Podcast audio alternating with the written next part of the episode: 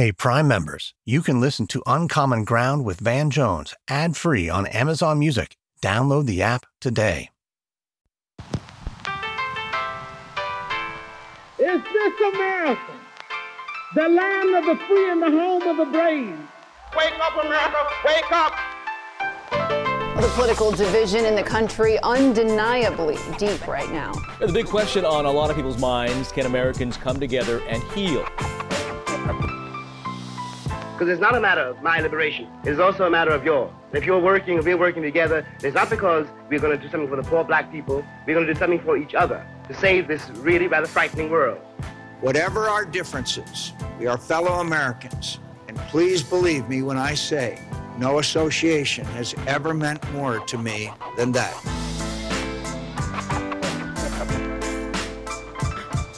I'm Van Jones, and this is Uncommon Ground. Welcome back to Uncommon Ground, where we're looking at what it takes to make meaningful change in such a divided country. A lot of times we're having these conversations about social change and how we're going to bring people together, how we're going to solve these tough problems.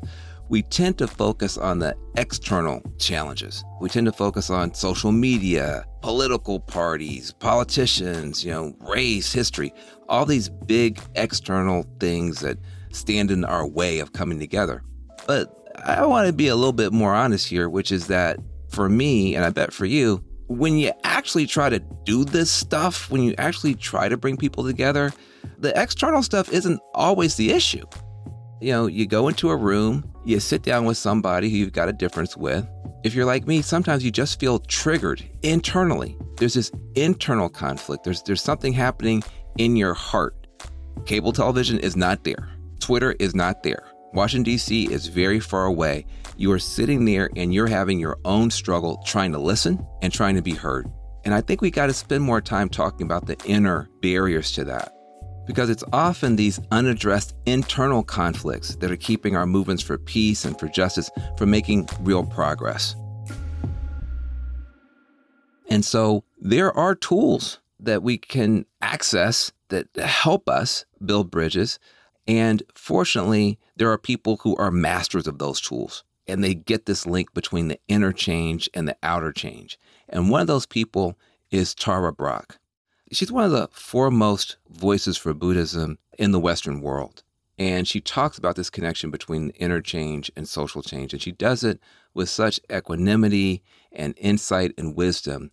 And I, and I think this conversation is going to help you a lot. It helped me a lot. Here's what I want you to, to be paying attention to as she talks. First of all, she talks about that spirituality can help us in trying to access our full selves so we can be more compassionate and more effective in doing this work. She talks about how this kind of internal bridge building can eliminate this desire or tendency that we have to see other people as just these scary others and can open our hearts up to find common ground even when it's really difficult. And she's got this one idea. She calls it the U turn.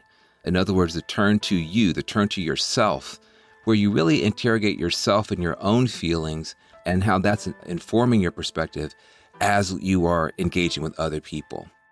And then we're going to dive into how this work can guide us through some of our deepest divides. Tara has a really incredible perspective on race, and it comes from a spiritual place that you don't hear enough about.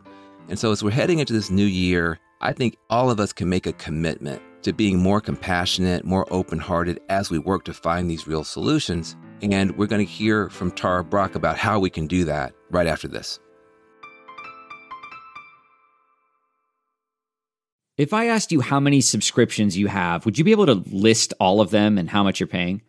If you would have asked me this question before I started using Rocket Money, I would have said yes. But let me tell you, I would have been so wrong. I can't believe how many I had and all the money I was wasting. Rocket Money is a personal finance app that finds and cancels your unwanted subscriptions, monitors your spending, and helps lower your bills. Rocket Money has over 5 million users and has helped save its members an average of $720 a year with over 500 million in canceled subscriptions. Stop wasting money on things you don't use. Cancel your unwanted subscriptions by going to rocketmoney.com slash Wondery. That's rocketmoney.com slash Wondery. rocketmoney.com slash Wondery. The mm-hmm. Angie's list you know and trust is now Angie, and we're so much more than just a list. We still connect you with top local pros and show you ratings and reviews, but now we also let you compare upfront prices on hundreds of projects and book a service instantly. We can even handle the rest of your project from start to finish. So remember, Angie's list is now Angie, and we're here to get your job done right. Get started at Angie.com. That's A N G I, or download the app today. Hello. Oh, hello. What a nice thing. Just means so much to me to get a chance to talk with you. I am so happy to do it. It really hit me that um, I'm emphasizing inner bridge building, you're emphasizing outer, and we both totally know the complement is essential. And how cool is that? yeah, no, it's, it's, it's really, it's really important. It's not just some touchy feely crap. It's a survival opportunity is an evolutionary necessity for us to find that uncommon ground and work together really well. And it's hard. And it requires things that nobody's talking about in the news. What is the role of spiritual preparation? Is it possible for us to do this work without the spiritual tools that you're teaching? It's like Mother Teresa said that we suffer because we forget our belonging to one another to me, what that is, is it's inner bridge building, which means that when we get triggered, if you get triggered by fear, you have a way of directing your attention so you can reconnect to a larger sense of your being, so you can feel a sense of belonging to your own body, heart, mind, and to me and to your mm-hmm. son and to, and that belonging helps us feel safe. So I feel like it's crucial right now that we purposefully train our attention to be able to bridge build within our own body mind and have more access to our prefrontal cortex. You know, we have a politics of, of accusation rather than a politics of confession. We never come forward and say, here's my part in this mess, here's my feelings about it, here's my fears about it, here's my, my hopes and my needs we say, you know, this thing happened and it's Republicans' fault, or this thing happened and it's Black Lives Matter fault, and we can just get agreement on who to blame, then we somehow made progress.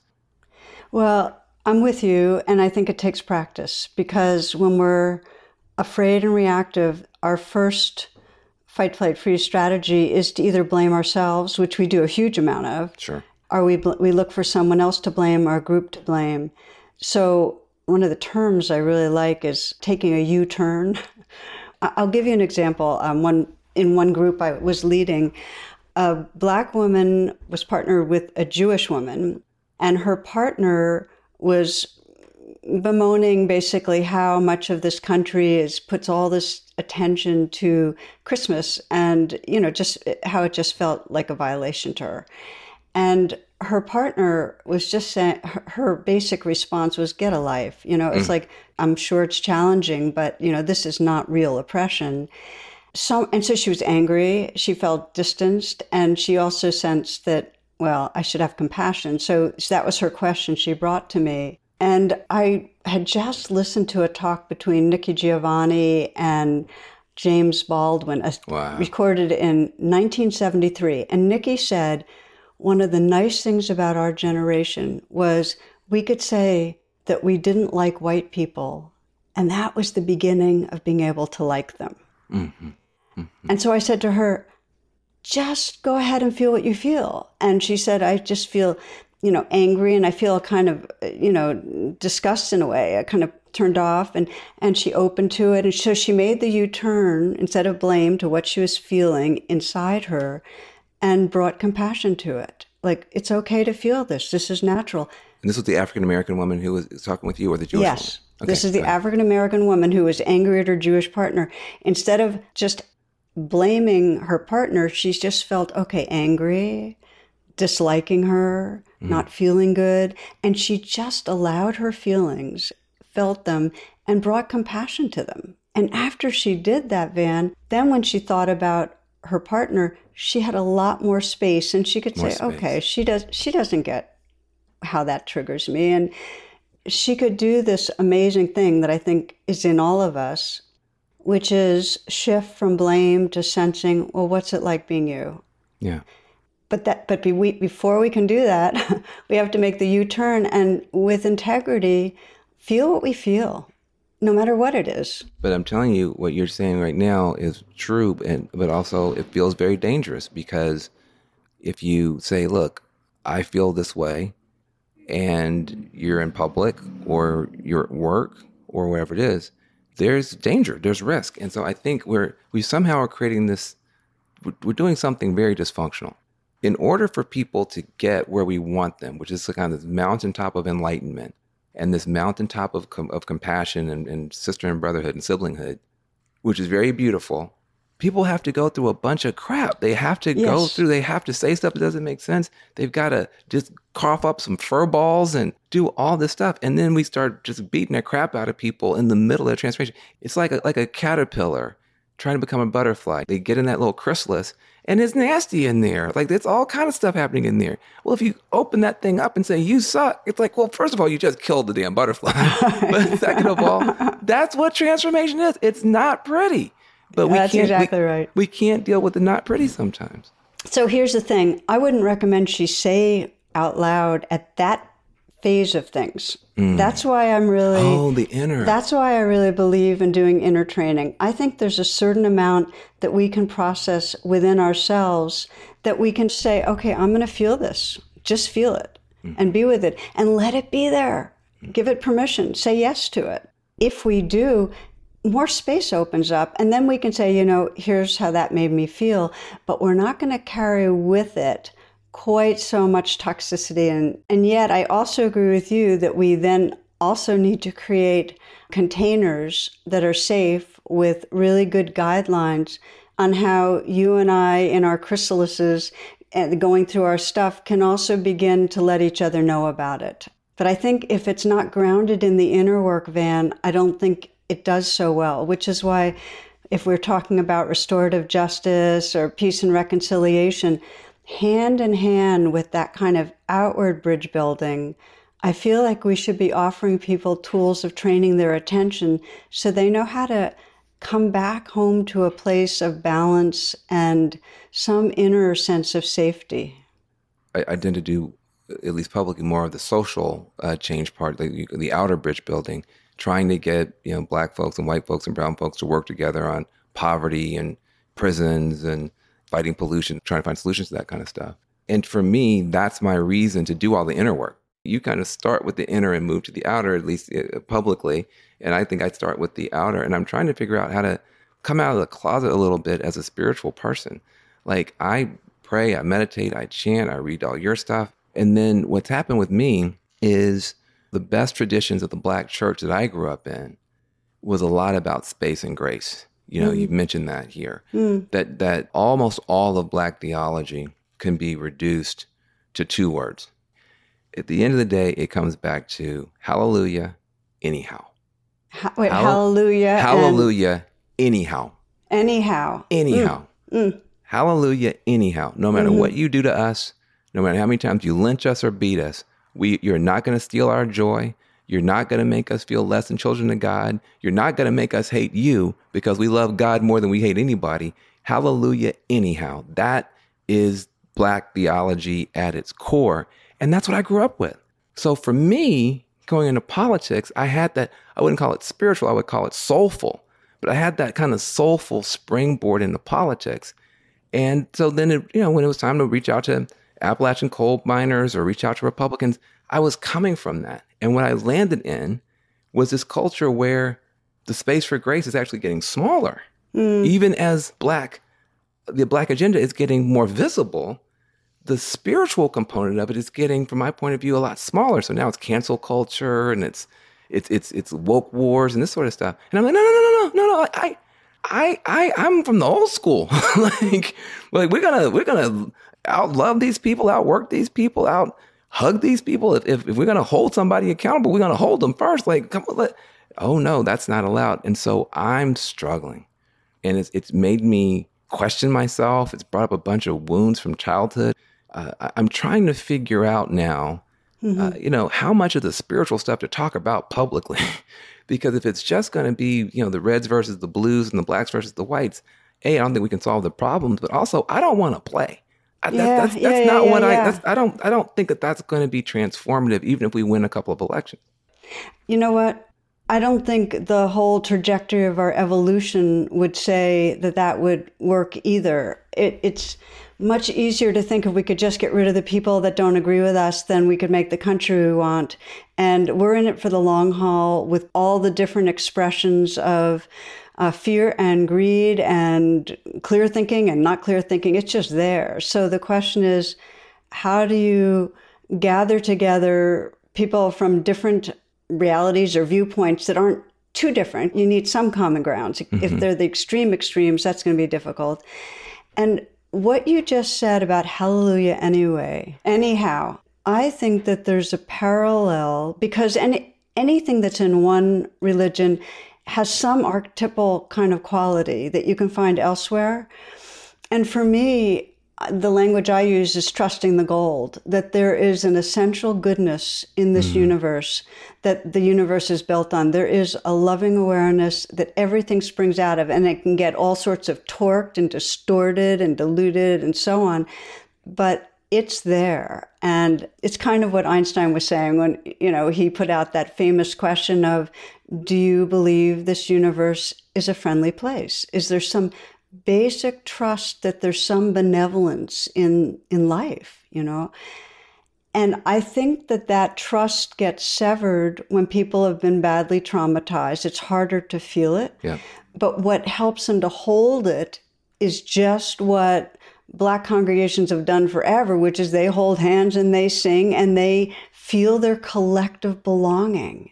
When you get groups together there's going to be different expressions of what evolving consciousness looks like. But I think if there's a way that each person can get in touch with their sense of what gives them hope, what what's the goodness that they see in the world that makes them even want to put energy out and keep on regrounding it in the place of shared hope, what we what we cherish together, we can have different ways of arriving at it. Yeah. Yeah. Well, I, what you just said actually helps me a great deal because the Sangha or the congregation, you know, the community.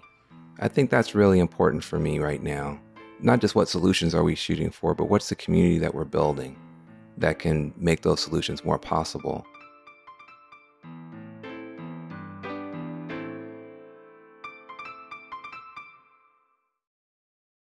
It's three o'clock somewhere. Time for a My Mochi ice cream snack. My Mochi ice cream is cool, creamy scoops of premium ice cream wrapped in sweet, pillowy dough. And get this all of My Mochi's fabulous flavors, like strawberry, mango, double chocolate, and cookies and cream, are only around 80 calories per piece. Talk about a guilt free, indulgent experience. Each box of My Mochi ice cream has six perfectly portioned, gluten free mochis that are great for grab and go. So feel good while curbing your afternoon cravings or the midnight munchies. Yeah you know who you are with the joyfully chill sensation of My Mochi ice cream. Find My Mochi ice cream at Target or visit MyMochi.com to locate a grocery store near you. Hey, Dave. Yeah, Randy. Since we founded Bombas, we've always said our socks, underwear, and t shirts are super soft. Any new ideas? Maybe sublimely soft. Or disgustingly cozy. Wait, what? I got it. Bombas absurdly comfortable essentials for yourself and for those facing homelessness. Because one purchased equals one donated. Wow, did we just write an ad? Yes. Bombas. Big comfort for everyone. Go to bombas.com slash Wondery and use code Wondery for 20% off your first purchase.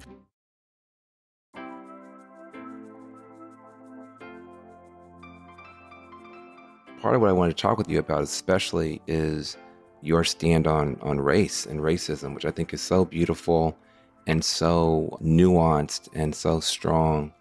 I don't think we can solve global warming this divided. I don't think we can save democracy this divided. I think there are things that are so big and so consequential that if we don't come together, we can't get it done.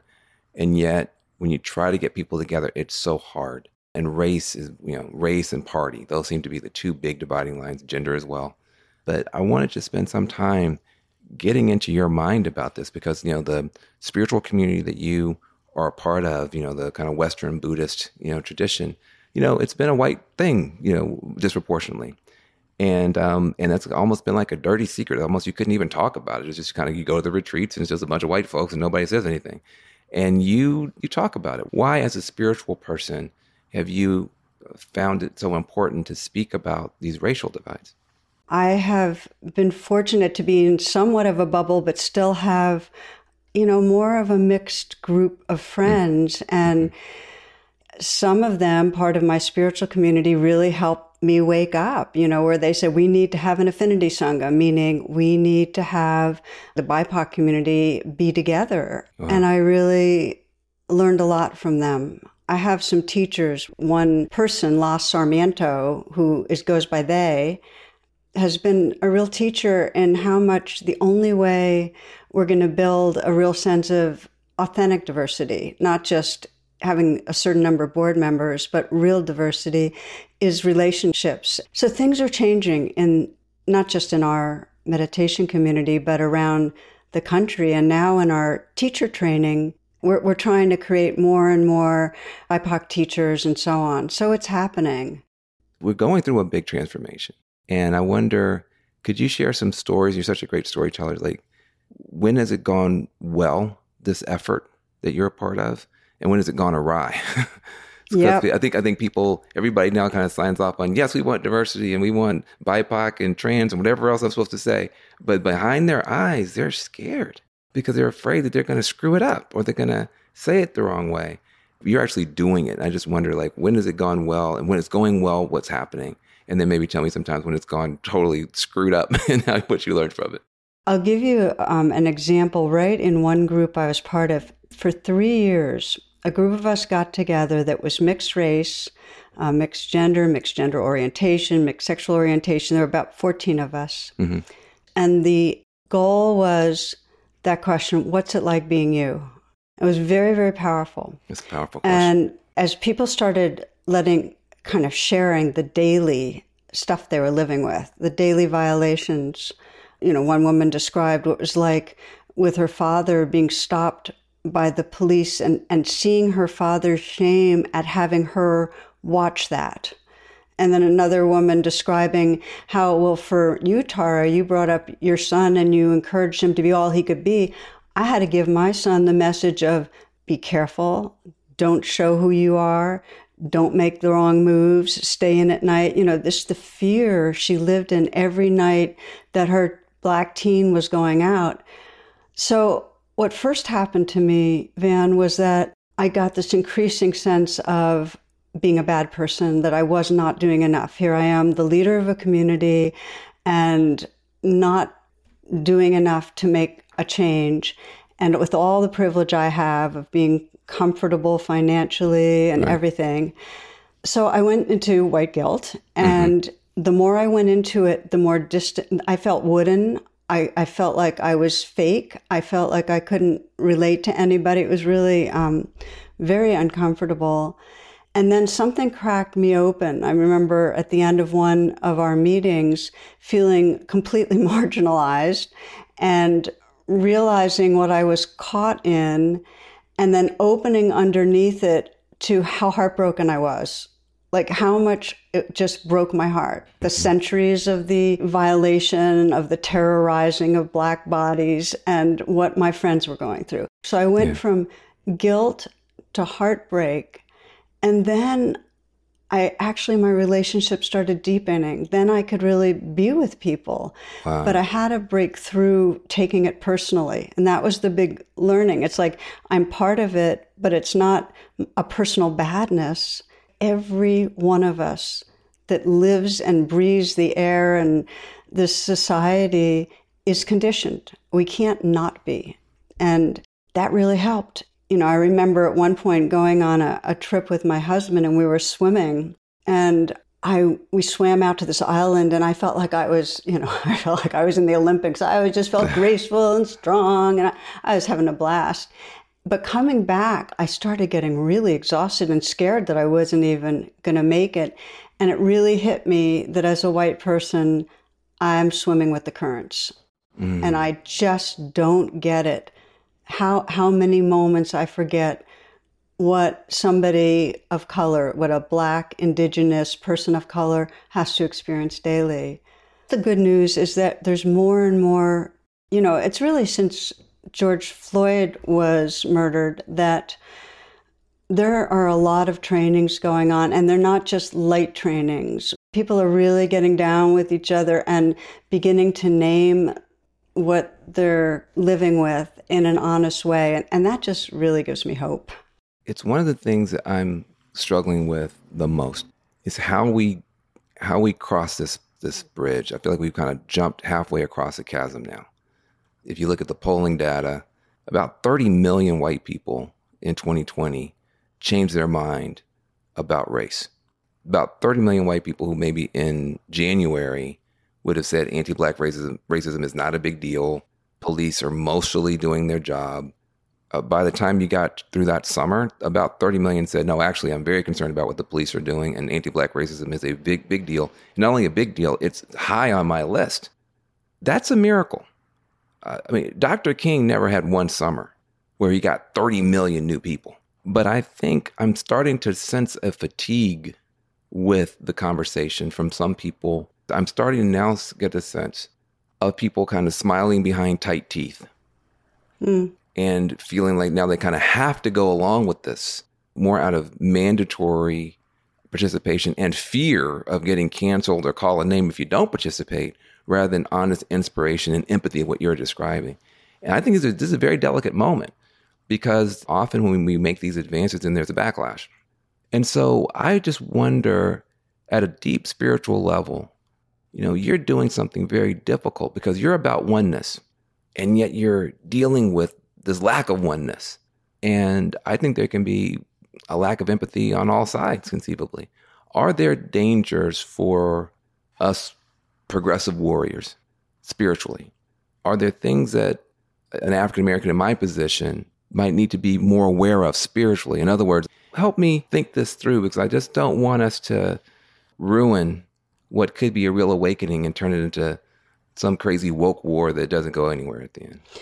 Me too. I feel the same way.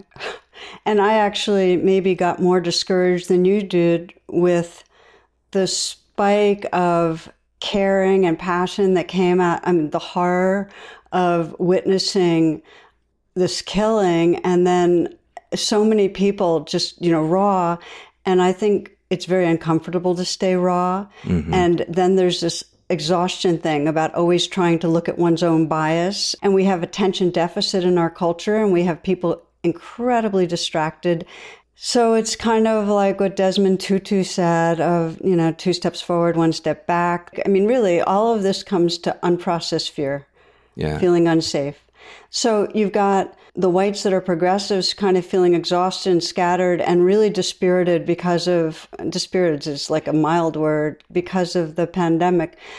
So part of it is just the long view thing, you know, it's, which I have to keep doing is both getting that it's generations in some on some spectrums it's it's not as long like i'm seeing with the tolerance of, of the next gen in terms of gender fluidity and like that that's going to town but real fast. Yeah but racism that's so hard baked into the psyche. Mm-hmm. so part of it is those that have the whatever you want to call it karma to keep on caring have to stay close. Because the only thing that helps me van is to feel like i'm holding hands with others that are remembering yeah it, it, it it's like there has to be a perseverance and it needs to be really close because it's easy to get discouraged yeah well you know your point of view on this stuff has been so pivotal for me and so instructive and helpful and let's just stay together. And I appreciate you. Blessings, dear. All right. It's a real pleasure to be with you always. Peace. Yeah. Thank you. All right. Bye Take care. We see the beauty of hope. That spirit is so beautiful. Those who become American citizens love this country even more. And that's why the Statue of Liberty lifts her lamp to welcome them to the Golden Door.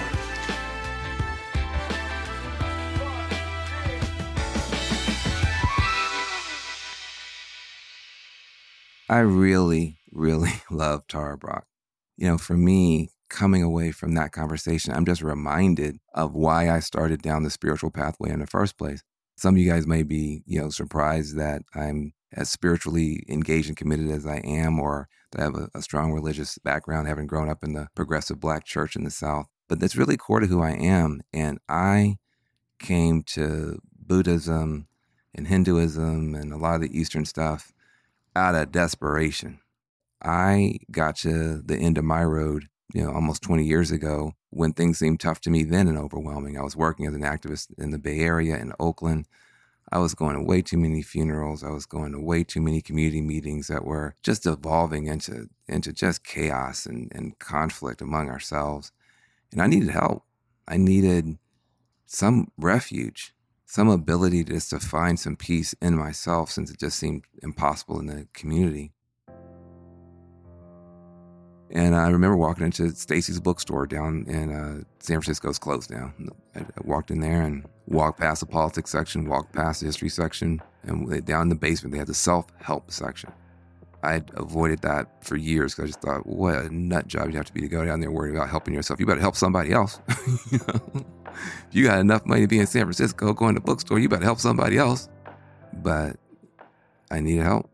And I discovered, you know, this whole Western Buddhist thing and I just, you know, kind of sauntered up to the cash register and, you know, got my, purchased my little book and scampered out of there. And I started going to these spirituality retreats. And what I learned and what Tara, you know, always reminds me of is that change isn't just top down. It's not just governments or corporations that need to change. And change isn't just bottom up. It's not just these movements and, and these protests and these marches, which are so important. It's also inside out. A lot of change is inside out. It's when we're able to find a, a wound inside ourselves that we didn't even know was driving us and bring some healing to it and some light to it.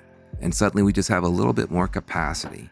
You know, we can just breathe a little bit more deeply. And the same butthead at the office or the same person in the coalition has been driving you crazy, they say something and it just doesn't get the reaction from you that it used to. You're just able to kind of let it go, or you're able to even find some empathy for the person. And suddenly things open up, and that's where the miracles come from. The miracles come from somebody breaking the pattern because they found something inside themselves that they didn't know was there.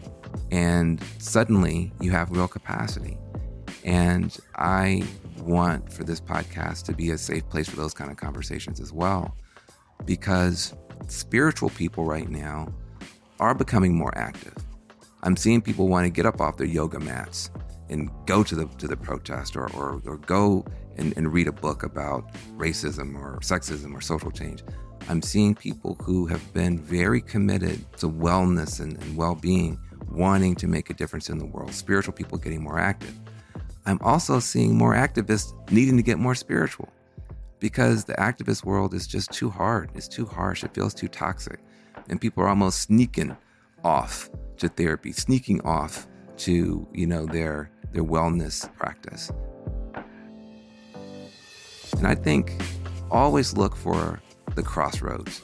Where is the activism and the external pursuit of change crossing lines with and, and crossing over with the spiritual pursuit for interchange.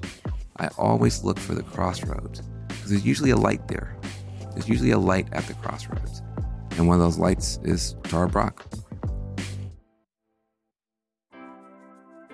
Uncommon Ground with Van Jones is an Amazon original production. It's produced by Magic Labs Media and Wonder Media Network.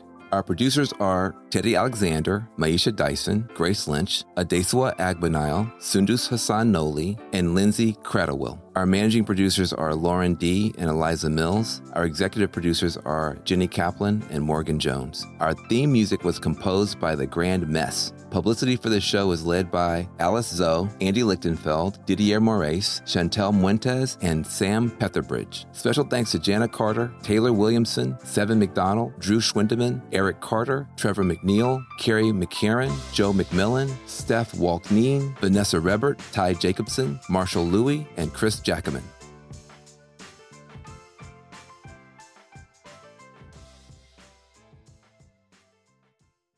Hey, Prime members, you can listen to Uncommon Ground with Van Jones ad free on Amazon Music. Download the Amazon Music app today. Or you can listen ad free with Wondery Plus and Apple Podcasts. Before you go, tell us about yourself by completing a short survey at wondery.com/slash survey. Enhance your listening experience with Wondery Plus. Enjoy ad-free listening, exclusive content, binges, and more. Join Wondery Plus in the Wondery app or on Apple Podcasts.